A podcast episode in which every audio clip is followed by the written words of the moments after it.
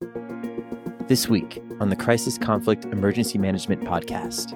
I, I would say that uh, the human nature uh, makes all of us risk averse, right? We, we're not we're not risk taking in by nature. So it's um, we like our comfort zone, you know. Um, we like to eat. I mean, uh, we like to eat different food, but pro- provided they are all from the same traditional sources, right? Uh, so moving forward, what we are seeing is that uh, is there is a monoculture of the traditional food crops. It's not really sustainable because they, they have all these environmental impact and the soil degradation, all these problems. Welcome to the Crisis, Conflict, and Emergency Management podcast, where we have global conversations and share perspectives about international crisis, preparedness, and how to build more resilient societies. My name is Kyle, and I will be your host. And just how vulnerable are we to the changing international environment, and what can we learn from this experience? From AI to space warfare to community development and crisis communications, there's something here for everyone. Join us for unique international conversations and perspectives into the current threats, challenges, and risks to our society. This podcast is brought to you by Capacity Building International and sponsored by the International Emergency Management Society. Okay, today we are talking with uh, Professor William Chen, who is the Michael Fam Endowed Chair Professor and Director of Food Science and Technology Program at Nanyang Technological University in Singapore. Professor William Chen and his interdisciplinary team have developed various food technology platforms towards zero waste food circular economy, and these have resulted in his active joint research and development with food industry, leading to the successful commercialization of a number of his innovations. He is also actively engaged in various government efforts in enhancing food security, and he is a director of Singapore Agri Food Innovation Lab, co director of the NTU Future Ready Food Safety Hub, and director of the Food Industry Joint Innovation Lab. Now, Professor Chen is an advisor and consultant to many different government agencies the World Health Organization, the Asian Development Bank, and the Good Food Institute, APAC, food industry, and overseas universities, including University of Florida, on matters related to food technology and food security. And in 2019, the Going Green program by CNN described Professor Chen as a game changing leader in the green revolution of the food system. Professor Chen, thank you so much for joining us today. Hello, Mr. King. Thank you so much for reaching out and having me on the program. It's a true honor to be with you. Well, thanks for joining us. I think this is going to be a, a very interesting discussion. Uh, but before we get started, maybe give us uh, some insights into how you got started in the field of food safety and food security and then what brought you into this sort of niche area that you're working in today? Well, as you uh, as we all know, Singapore is a very small city state uh, with uh, almost zero natural resources, so we rely heavily on import and supply chain, including food. And uh, as we are seeing the impact of a lot of external factors that include uh, climate change, and the COVID-19 pandemic and now the war in Ukraine. All these have a very, very direct impact, first on the food production, second on the supply chain. And so, so for a small country like Singapore, uh, enhancing the food security is uh, existential priority. Uh, so much so, uh, very similar to water security, which we have developed um, this new technology called New Water, and uh, in the food space, so what we are looking at is actually how to develop innovations and translate into solutions to sort of eh, build an efficient uh, food system, which have uh, which would uh, sort of highlight on the or uh, sort of focus more on the quality of the food pro- uh, to be produced rather than on the, on the quantity because we're a small island. There is a need to enhance uh, local farming capabilities even though we have a less than 1% of land for farming, but we can rely on technology to push for uh, vertical farming. That's one example. So urban farming is, uh, is one of the very few choices we have in Singapore. The second one is uh, uh, processing technology. As we know, uh, the traditional food system is uh, operating in a linear form, which means we generate a lot of waste and we, this is not not just for Singapore for the whole world it will not be sustainable because with uh, a you know growing increasing world population the the demand for food will increase but if we rely on the current uh, food system there's no way we can sustain the, the food production so there's a uh, we are actually developing innovations to enhance the processing technology and reduce food waste. Uh, so this this become a part and parcel of this uh, food system, a circular system. The third aspect we're looking at is how to produce food that adapt to the the different layer of society in, in, in the context of Singapore. We have a very fast aging population. So how to produce food that is acceptable by elderly uh, in Singapore, but worldwide we are talking about novel food, alternative food, how to get a consumer acceptance about this alternative novel food. That's uh, another issue we need to tackle. Oh, that's interesting. Can you go into that a little bit more for the uninitiated like myself? The so when you're talking about the the, the circular process for food and and what are we talking about really from the you know generating food to food waste and and things like that? What are we describing here? So this, for example, if we talk about the farming, right? The farming side, so traditionally we have uh, this uh, farmland, industrial farm side, uh, farmland, which is a very, usually they are located far away from the urban area. Yeah. So um, then you have this uh, first layer of the food waste. In fact, it's a food loss. That is a post-harvest right? So that involves this uh, transportation, storage. That generally, I, I think uh, anything around 30% of uh, uh, agriculture uh, produce is lost before you even reach the processing site. And then from there, processing will have some side streams like soybean residues, uh, barley grain. All these we, we call it processing side stream.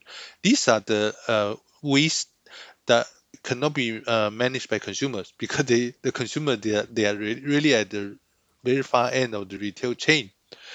But uh, at the consumer side, we also have this uh, consumer uh, generator food waste, right? Like restaurant or household. So that's another type of um, uh, food waste. All in, we're talking about the easily 30 to 40 percent of uh, food produce go to the waste. So if actually if we can plug a hole, divert this uh, food waste hole and the whole of this uh, food waste. Uh, in fact, there's a estimate by Food and Agriculture Organization under the UN that if we can, the worldwide, not just Singapore, Singapore is a little bit too small. Worldwide, if we can achieve zero food waste, then there's actually no need to introduce GM crops, all these kind of things. So there's a way to actually enhance uh, food production without demanding more land to this. So when we talk about circular economy, it's really about integrating all these different elements together. So from production to processing and to consumer, there's very little or zero waste generated. Of course, this is the ideal situation, but from you know from the current 30 to 40 percent down to I think below 10 percent, this is a this is actually a, a more realistic than really push for zero waste. But you know, zero waste is more like a more like a aspiration rather than a expectation. Yeah.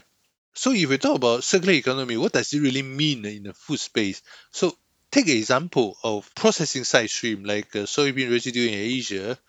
Uh, in Singapore, we generate every year about 20 over thousand tons of soybean residue a year. So what do people do usually? There are no animal farm. We only have two chicken farms in Singapore. So they either send for for incineration, and then after that landfill, or they ship to Malaysia to uh, for animal feed. So we at my university, our team have we have developed this innovation to use simple technology. The the something good about food technology is that you don't have to you, you don't need rocket science. You know, you, you can actually it's very interdisciplinary very easy to to implement the technology. See, in this case, about soybean residue, we use actually fermentation, which is very everybody knows about fermentation, right? So the the idea of applying fermentation is to take a nutrient out of the soybean residue, right? Then after that, the, of course, the fermentation will not be able to remove all the soybean residue because that would be too easy, right? uh, there's still a substantial 40 to 50 percent of the residue, solid residue that remains. So what we have done after that is we develop cellulose extraction technology to convert this uh, solid residue into packaging materials. Yeah. So as a whole, you can see this uh, zero waste processing. Then uh, you may ask, what do you do with this nutrient recover? if we don't do anything about it, it's another it's another form of waste, which uh, defeat the purpose, right? So what we have done is a tree uh, a number of application reconnect back to the food chain. Example one, uh, when we talk about urban farming, that we don't obviously we can't grow all the crops and indoor and uh, or underground, right? So we select a species which are suitable for urban farming. One example is uh, microalgae. So there are a lot of uh, protein-rich species of microalgae, but if we grow in the city, everything is expensive. Electricity, uh, setup, you know, infrastructure setup. So the idea here is to look at all the possible corners and bring in technology to lower the cost. So in this case, culture medium of a microalgae, the commercial culture medium is not expensive, but if you talk about scale at the scale up production level, it will be expensive. So what we have done is that replace the microalgae culture medium with our fermented soybean residue. And uh, interestingly, the microalgae grow three times faster and the cost is three times less to achieve nine time in, improvement. This is just an example to show that there are ways to apply the this uh, food waste valorization into the urban farming. Another example, even more exciting, is that when we talk about cultivated meat, the new kit, you know, uh, on the on the block for the uh, alternative food, everybody is excited, but but everybody is also stuck in in reality because the bovine serum is so expensive uh, we, we're talking about two thousand dollar US dollar per liter. And then if we rely on this uh, fetal bovine serum, we are not moving away from animal farming because you still need the calf to get the serum. So what we have demonstrated is that this fetal serum, uh, fetal bovine serum, can be replaced by the fermented okara, uh, uh, fermented soybean residue. Again, this bring down the cost from two thousand to two two dollar a liter. This is tremendous uh, uh, improvement in cost cutting and also make the this uh, uh, cultivated meat uh, industry more sustainable because we really are moving away from the animal farming. Yeah. Moving the next level up to the value chain in the next level is that this uh, we have demonstrated that the protein proportion of this fermented barley, for example, barley spent grain, right, is we can extract the protein uh, portion and then replace the egg yolk in the mayonnaise because they have this emulsifying function. So we have produced this uh, brand new plant-based may- mayonnaise which tastes uh, the, not I say that I, I'm not the one uh, I'm not the one here to promote the product, but journalists they did a blind test, right? And then they say it tastes different but fragrant so tastes equally good, right? The, than the commercial mayonnaise. So you may ask, uh, then what do you do with uh, the rest? Uh, well, the we have a packaging material, we have uh, integration of the nutrient recover from the fermentation, valorization. So you can see this is how we build this circular economy. The waste become not a waste, but part and parcel of this uh, food system. Yeah, this is uh, some real example developed by NTU, uh, by my university, and uh, we are uh, all these innovations are being commercialized through our partnership with the food industry. Well, that's really interesting. Yeah, thank you for those examples because it really highlights the efficiency that can be achieved by just trying to refine our processes and to be able to, you know, come up with more innovative ideas to address some of these key in food insecurity issues. And when I look at yep. some of the statistics, specifically like with the United States, that we're saying that basically in 2020, an estimated one in eight Americans were food insecure, which means that's about 38 million Americans, including almost 12 million children, were going through a you know sort of food insecurity, meaning a lack of consistent access to enough food for an active or healthy lifestyle. So these efficiencies and these uh, process can help tremendously in addressing these issues. Like you mentioned, I think the United Nations was saying if we can just solve the efficiency equation, we could solve the insecurity equation. But you also mentioned something there about acceptance and sort of social acceptance of this. Um, what what challenges have you had in terms of social acceptance for these type of topics? I, I would say that uh, human nature uh, makes all of us risk averse right? We, we're not we're not risk taking in by nature. So it's um, we like our comfort zone. You know, um, we like to eat. I mean, uh, we like to eat different food, but pro- provided they are all from the same traditional sources, right? Uh, so moving forward, what we are seeing is that uh, is there is a monoculture of the traditional food crops. It's not really sustainable because they, they have all these environmental impact and the soil degradation, all these problems. So idea here is that uh, we instead of uh, you know I, will share one story, very interesting story with you. This is about the potato. Potato, uh, six seven hundred years years ago, it, it, it used to be a, a, a indoor plant because of the beautiful flower, right? Yellow flower. If you check internet, you will find them.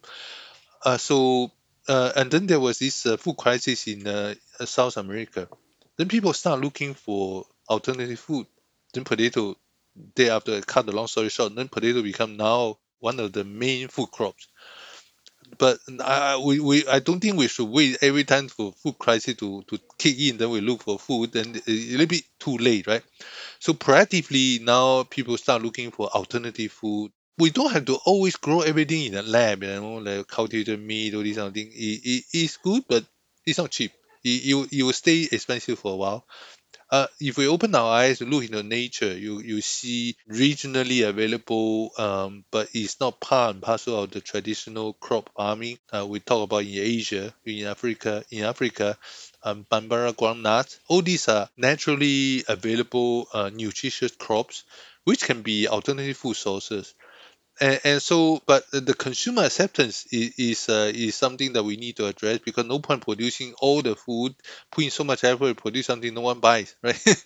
Uh, so another example is uh, insect protein right? A, a lot of people just cannot accept that the insect can be part and parcel of the diet. But i think this is a uh, sort of uh, we need a lot of education yeah we need the education. We need to let people it's a collective effort to make food systems sustainable is actually joint responsibility. It's not just the government it's not just the industry. Consumer must come in otherwise uh, nothing will work out. So i would say that uh, one easy way so I, I like to give real real life example it's easy to, to relate. One example is that i myself have tasted uh, this uh, uh, insect protein blended pasta made in made made by the Dutch in the Netherlands. It tastes equally good, you see. So consumer when they come to novel food, the two things on their mind. One is uh, taste, the other one is uh, is price. So we, we there's a famous uh, quote that says, "Taste is king, price is queen." So uh, another way is that the uh, consumers when they come to novel food, they can be they can be very fussy. First time taste no good, they will not try again. So one way to go easy to enhance consumers' confidence in novel food is actually to replace the ingredient of a current currently available food with some of these alternative sources. Like just now I mentioned, the protein ingredient you, you replace with insect protein. No one can tell the difference. Slowly, you, you know, uh, so it's a progressive uh, sort of uh, transition and then I think that in that way people will start uh, to to appreciate this um, uh, novel food. But I think for plant-based protein, there's no difficult to to to to convince the consumer. One of the reason, the main reason is that the the plant-based diet is uh is is culturally is traditionally worldwide. Everybody know, everybody eat that, right? So, uh, from sort of a mainly vegetarian type of diet, you move to protein rich vegetarian, then uh, this uh, is only a, a, plus point there.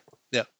Well, that's interesting. I think social acceptance. You're absolutely right. It's going to sort of take the lead on whether this is going to be effective or not, and I, I certainly hope that it does. But I wanted to to talk a little bit more about, say, the the the future perspective here in terms of food security, food insecurity, and what it means. And and when we're looking across the horizon, and you're I know you can't really predict the future, but if we're looking across the horizon, we're seeing things that are that are happening in global events today, and some of the trends and indicators that you're looking at, uh, both as an institution as an expert in this field. There's many things that are going on uh, that can also be quite concerning, and, and one of the things that we discussed on on this podcast in particular is things like the Ukraine crisis. Uh, so we're seeing a lot of global events. I mean, even uh, from the World Food Program, they're saying 44 million people in 38 countries are teetering on the edge of famine, and overall global needs for humanitarian assistance are even higher. And then we add in the the conflict in Ukraine and the impact on the food supply, global food supply. What are you seeing in terms of the, the horizon scanning when you're looking at these sort of issues? What are some of your thoughts here? Well, uh, I think first of all, when we look at the food system, I think we need to actually focus. Not not not see. Uh, I I think we should avoid focusing on just a food product. It's an entire food value chain. So up from the farming, passing through the processing, and then the distribution and consumer consumer end, right? And uh, if we look at uh, today's situation, is getting uh, really volatile. Uh, uh, I would say the adaptation strategy and the mitigation strategy are very important. We ought not to rely too much on one source. You know that this is a very a little bit similar to Singapore's water security, uh, because of the geographic location and the nature. Uh, we can only get water from one single source. That really limit the option in case of crisis, you never know, right? So uh, for food, we adopt a different strategy because we tap on global supply chain. Uh, Singapore import more than 90% of food from over 160 countries. But I sensed this many years ago, but I, I didn't I didn't say very loudly because people people say uh, just crying wolf, right? I said there may be one day with money you cannot buy food this is uh, something that we are seeing now, right? I, I would say uh, instead of uh, saying the global level, which we will see too many variables, new variables, uh, we cannot really control the global situation. One way to mitigate this uh, uh, crisis is perhaps to build a regional partnership. So, so what I'm trying to say is that we are not saying closing doors, uh, ASEAN stay ASEAN, Europe stay Europe, but rather uh, you can build this sort of uh, efficient food system from a smaller region rather than global level. And then from there, it is stretchable. It becomes stretchable because the similar technology that you use to build efficient system, a food system in your region, may be tweaked to and applicable for other regions depending on the type of food and type of the consumer demand, right? So by doing so, you have these uh, different blocks which can inter can be interconnected, right? So in that way, I, I think uh, that that can be a, a good uh, one one option to deal with this crisis. Why I say this is that the uh, example of uh, when Singapore we are developing urban farming, then you may ask, Singapore is so small, how far can you go, right? This is a real question. The advantage of developing urban farming, uh, first is that uh, more and more people move to, to the city. So it's predicted about 70%, more than 70% of people will stay in the urban area uh, by 2050. Uh, so urban farming has a future although I can't grow everything in the city, but this is uh, one of the attraction. The second one uh, is that uh, there are a lot of mega city around Singapore, so you can we can work with uh, regional partners, right? They have a different test bed to test uh, technology innovation development in Singapore.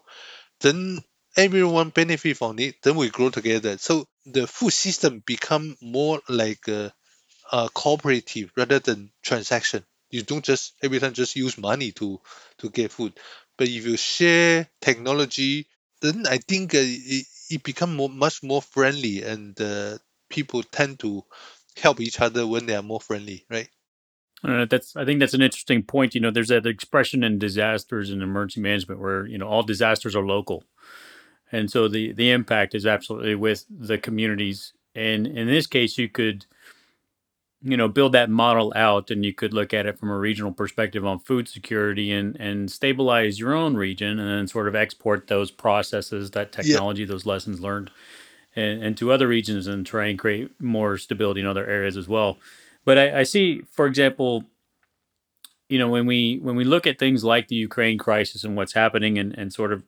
what we're seeing in terms of global food supply which is i think an important sort of piece to your point when we talk about global markets, supply chains, and supplies, and the effect of conflict, you know, when they're saying like there's 13.5 million tons of wheat and 16 million tons of maize or corn, basically, uh, are frozen in the two countries, right, between Ukraine and Russia, which is yeah. 23 and 43 percent yeah. of their expected exports in 2021 and 2022. So we're already and in many locations i can sort of vouch for this you know currently where i live. I mean you can go to the stores and you can yeah. start to see that there's no uh, sunflower oil and, and things like that uh, and, and we're starting to see some shortages.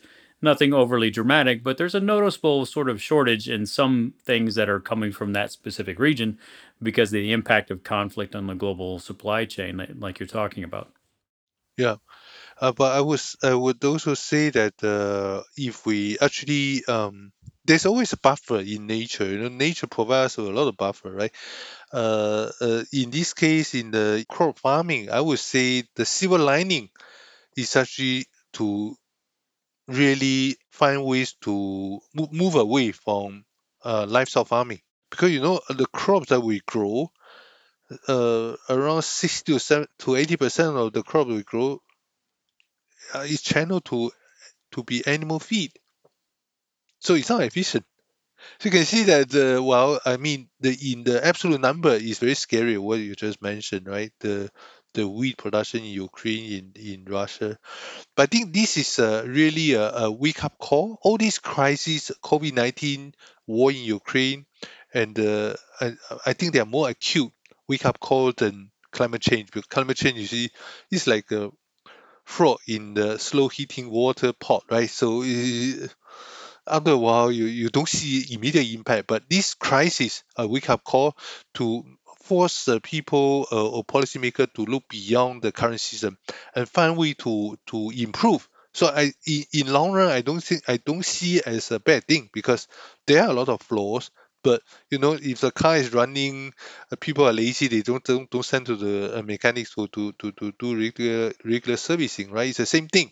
So here, it's not like Ukraine and Russia uh, are the only producer of wheat. But then you, if you put that number in the equation of how much crops are really channeled for consumer for our for our dining table, very little, you know. so uh, if you you know you balance out everything, it there time to uh, uh, this is time to adjust, tighten the weak points, and then build the efficient system. I think this is a perfect timing. So I I'm I'm uh, sorry I'm the more like an optimistic type of a nature in nature. Yeah. So I always see opportunity in crisis. Yeah. Yeah, that's interesting in terms of the overall efficiency. And I think that's one of the things that we don't really hear very often in terms of the larger discussion. You know, obviously, the, you know, this sort of really catastrophic, you know, conflict in Ukraine and what's happening, and then the the views on food security. But we don't hear about this sort of clarification like yep. you're talking about, where you say, okay, well, let's take a step back and see actually how much of that is actually going to food for the population. Exactly, exactly. So I, I, I say another example. I mean the uh, because of the traditionally the food system is linear as we mentioned earlier. So farmers they may not predict what is a real market demand. So sometimes they, they overproduce overgrow the crops. What do they do? They just leave it right? So there are a lot of loss along the way probably even higher than what, what we are seeing the uh, the loss due uh, because of the war. So so all this uh, is about the how to how how we we tighten the the food system. Not necessarily always look for waste valorization, but sometimes uh, Internet of Things data analytics will pay, make the system much more efficient. So really demand drive supply. So if a consumer doesn't want this thing, why why do you produce every year so much, right? Uh, uh, likewise, you know, you mentioned earlier, the world is suffering for many places. People have no access to food. It's a distribution problem also. It doesn't mean that there's no food. It's just like, you know, so there are a lot of uh, uh, aspect of the current food system that need to be tightened. But once we build Uh, solely in the uh, let's say in in a city like Singapore or in some other area in, uh, around the world, there is a circular economy system. If, if this can be spill over to the current food production system, I think uh, the food system will be more resilient to these external factors. Yeah. That's interesting. And and so when we talk about situations like and Ukraine is not the only one, but when we talk about food insecurity and conflict, have you looked often in, in terms of what food insecurity means and that it can lead to conflict? Has that come across your research at all? Huh, very interesting point. Very interesting point. Uh, but Singapore, the, the I, I, I could not do too much of a, a field study because we don't have farm, right? very little farm. But I would say um, uh, what you point out is a very important uh, point. In, in the Southeast Asia region, for example, we have uh, 80% of smallholder farmers. Yeah.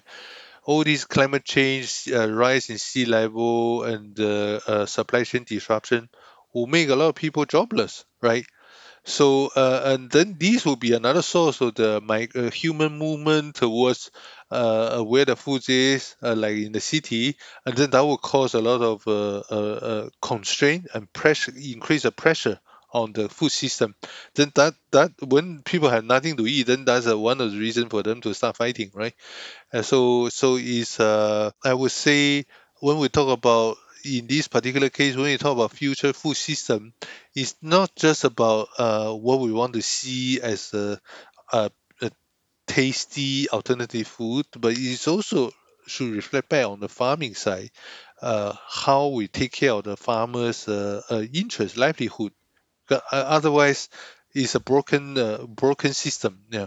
Yep. Mm, that's interesting. I think I, I just mentioned Southeast Asia, yeah, Southeast Asia region because I, I think it applies to many part of the world. You know, when the water, when you have this a uh, long period, longer period of drought, and then the uh, strongest tropical storms, to that affect livelihood of many farmers, and uh, this is a serious issue actually. Yeah. So, uh, while food insecurity may not lead directly to a conflict, what we often see is that, like you're saying, it's a contributing factor, and so it's it's an issue of the yep. maybe it is climate change and and it's affecting certain coastal crops or whatever the case is, but it can drive other economic factors. It can drive instability. It can drive job loss. It can drive supply chain dynamics and impact yep. on societies, and then therefore cause conflict and and even the you know the World Bank was saying in terms of conflict security and development that the lack of food has been the source of many past and recent conflicts. Food insecurity has clearly been a factor behind outbreaks of social unrest or worse and yet conflict also has induced notable instances of food insecurity and often because of when you do have a conflict and what are they going after? What are they attacking? In the case of ukraine again you'll see attacks on industrial complexes. You'll see um, a degradation of capabilities to produce or deliver or you know um, even now you know being able to plant crops things like that. So there's a significant impact because of conflict on the food security not only for that population but it can also be a driver of instability as well. And so that's quite interesting. And and so when we're looking across the future and we're seeing these things, how efficient do you think we're going to be in the next 10 years? You know, I, I know you can't predict anything, it's very difficult. Yeah, I hope so because uh, crises are really uh, a wake up call for, for people who are who are positively thinking, right? And uh, I would say one of the key elements that people may not have paid enough attention is actually on the what is defined as a minimal nutrition requirement. What is enough? We talk about how much food we need to produce, but based on what, right? well, what what is the basis? You know, people obesity is an issue, uh, malnutrition is an issue. So, what is actually the nutrition requirement? So, when we talk about circular uh, food circular economy, we ought to consider what is how much minimum is needed.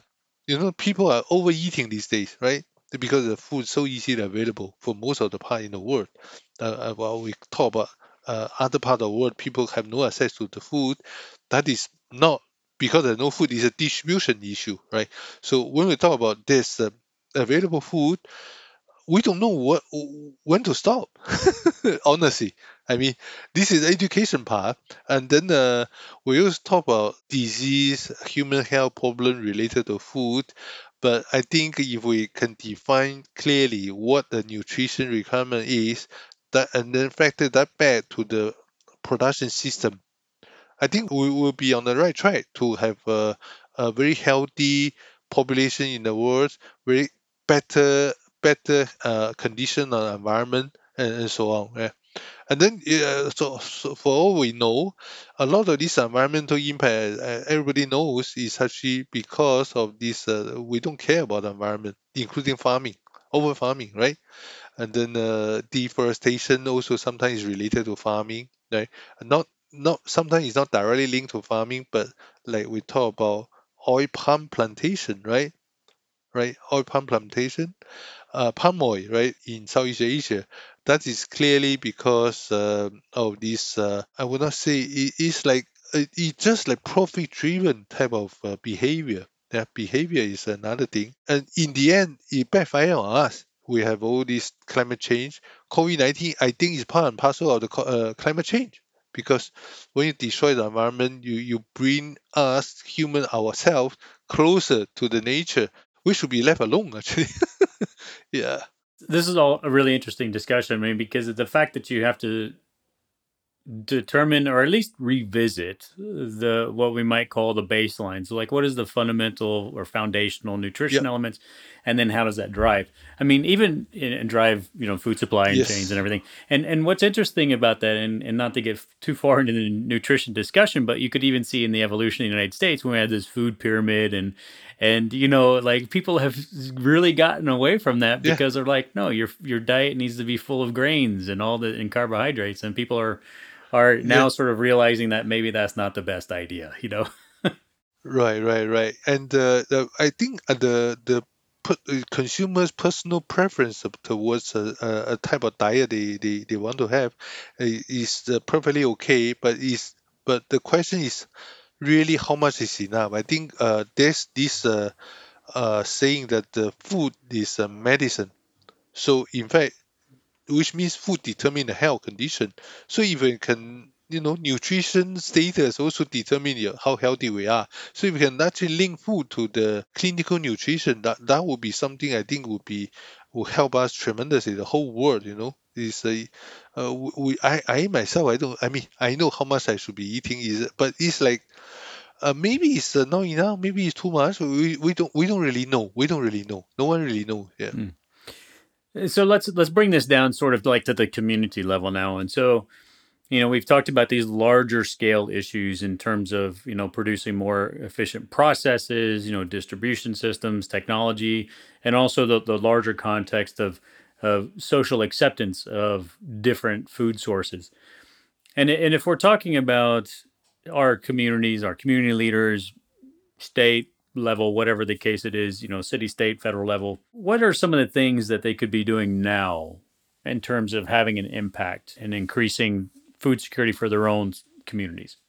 Oh, well, I would say um, this is a very good question. In fact, uh, I would say, but depends on the what type of community you're talking about, right? It can be very different, the, the type of approach they take that you're talking about urban community or farming community. So I would say um, education is a, is one thing.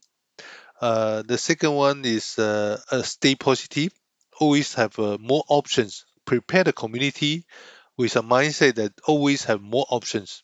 Yeah. So in fact, this uh, new push towards alternative food, uh, it should be interpreted as providing consumers with more options. That would be that would go a long way rather than say tomorrow we, we you no more beef steak you have to eat this uh, cultivated meat. So education is one thing. Prepare this positive mindset in the in the population to have uh, to prepare for the uh, worst, but also um, accept new options. Prepare for new options. I think this is uh, some of the sort of um, positive mindset we can we can instill in the in, in, in people around us rather than anything that is missing we start panicking. That that, that would not be helpful. And uh, i think also uh, inject this uh, concept of uh, shared responsibility. That's important so well, you know obviously everything starts sort of on the education side right and so on the public education side mm. informing the public that there are alternatives there are options that are socially acceptable and it's completely fine yeah.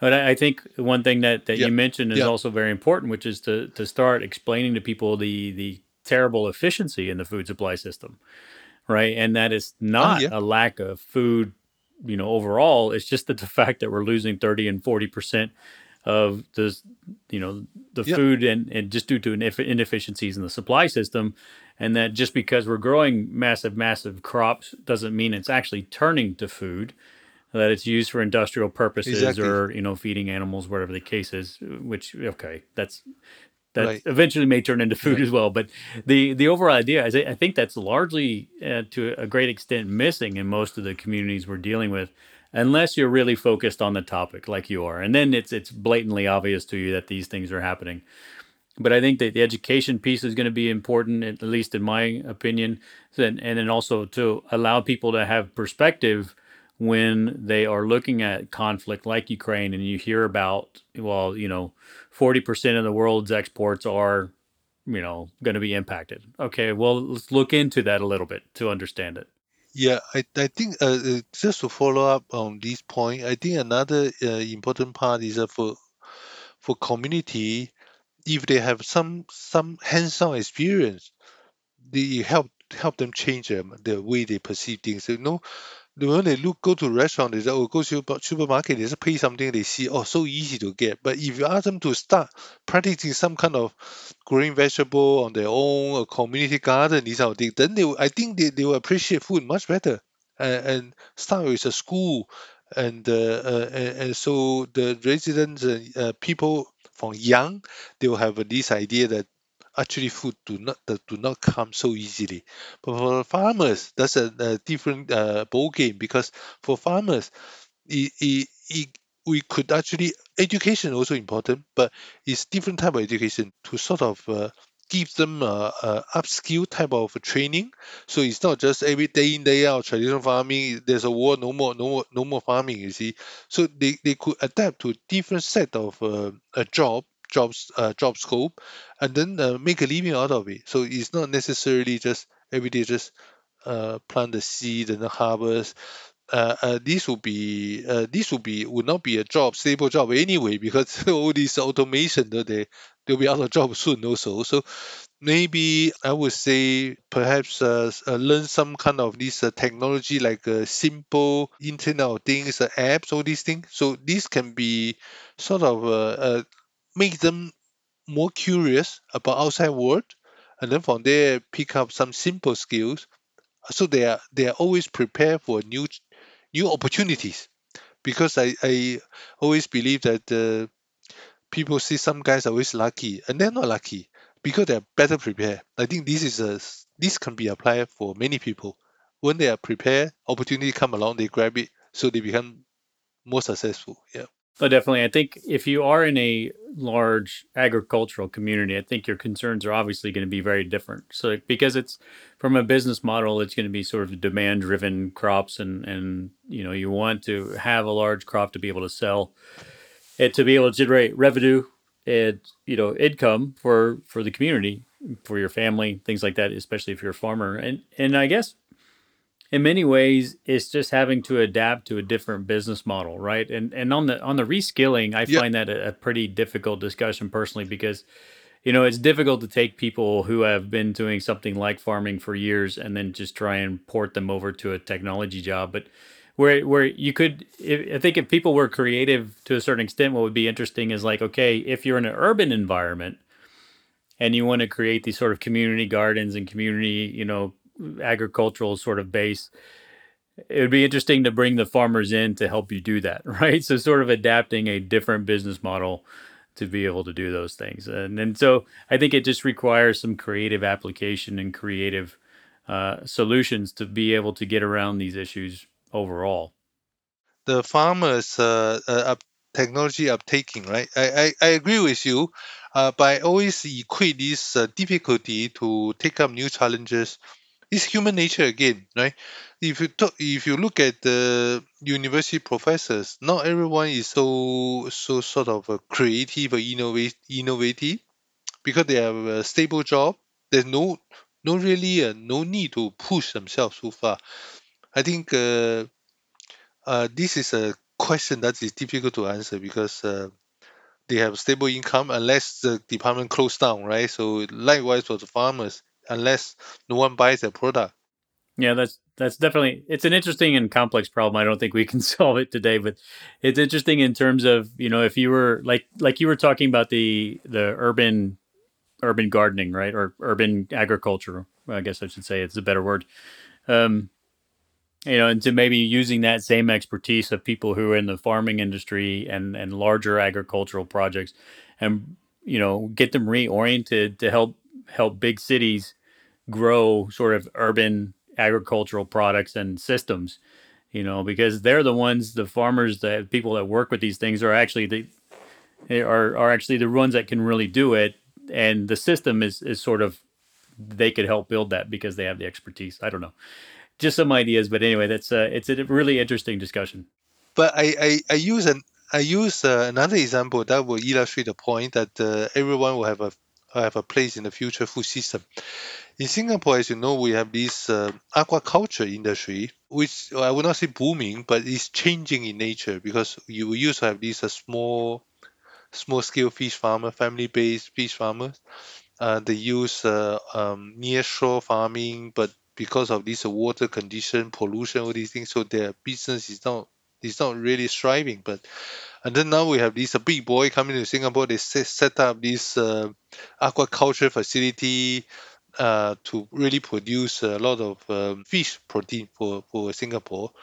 So uh, I was approached last last uh, two weeks by by local newspapers, the Straits Times, to ask me for uh, give some advice to the small fish farmers. I use a very simple example. I say, big boys they will not grow all the fish species. They only choose those popular, high demand, high demand. But consumers they don't want to eat the same thing all the time. So the small fish farmer they can grow something that the big big boy are not growing, right? and also with a lot of this innovation in terms of alternative fish feed, uh, fish vaccine, all these things. But big boy have no time to test the efficiency, so they need a test bed. This small small fish farmer can well be the test bed. So when you're working together, everybody is happy. Everybody win-win situation for everyone. So it's about the prepare for to try new options and stay relevant. Stay relevant in the game. Mm-hmm. Yeah. So there will be opportunities. Yeah, yeah. Well, on that, on that positive note, I wanted to say, uh, you know, we're just about out of time. So thank you very much for joining us, Professor Chen. It's a really interesting discussion and, and hearing about sort of the inefficiencies in the food food system and, and where we can improve. Um, if somebody wants to get in touch with you, what's the best way to find you? Oh, uh, my email. Oh, I can uh, in my email reply. I can even give you my mobile number, so you can you can uh, WhatsApp me or whatever. Right. Okay, so we'll just include your your links and things like that and how to contact you in the show notes for the podcast. And anybody who's interested can just reach out to you directly. This podcast is brought to you in partnership between Capacity Building International and the International Emergency Management Society. You can join TIEMS today at tiems.info. That's T I E capacitybuilding.info, and also sign up for the International Emergency Management newsletter by CBI at capacitybuildingint.com. Is there a topic you would like to hear about? Or are you a functional expert and want to be featured on our show? If so, reach out to us at info at capacitybuildingint.com and let us know. Thanks again for listening, and see you next time.